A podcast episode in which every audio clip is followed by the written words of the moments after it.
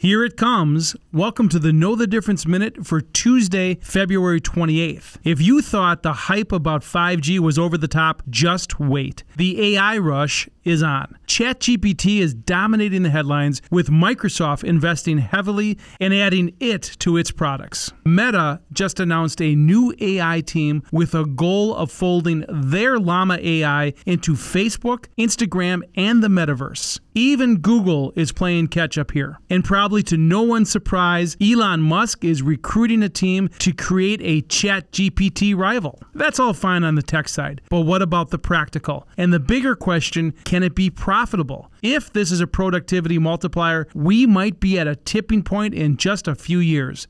Disruption is tossed around too easily, but what's called large language AI might be a legitimate disruptor. Let's just hope it's not Skynet. I'm Dave Spano from Annex Wealth Management, and that's your Know the Difference Minute.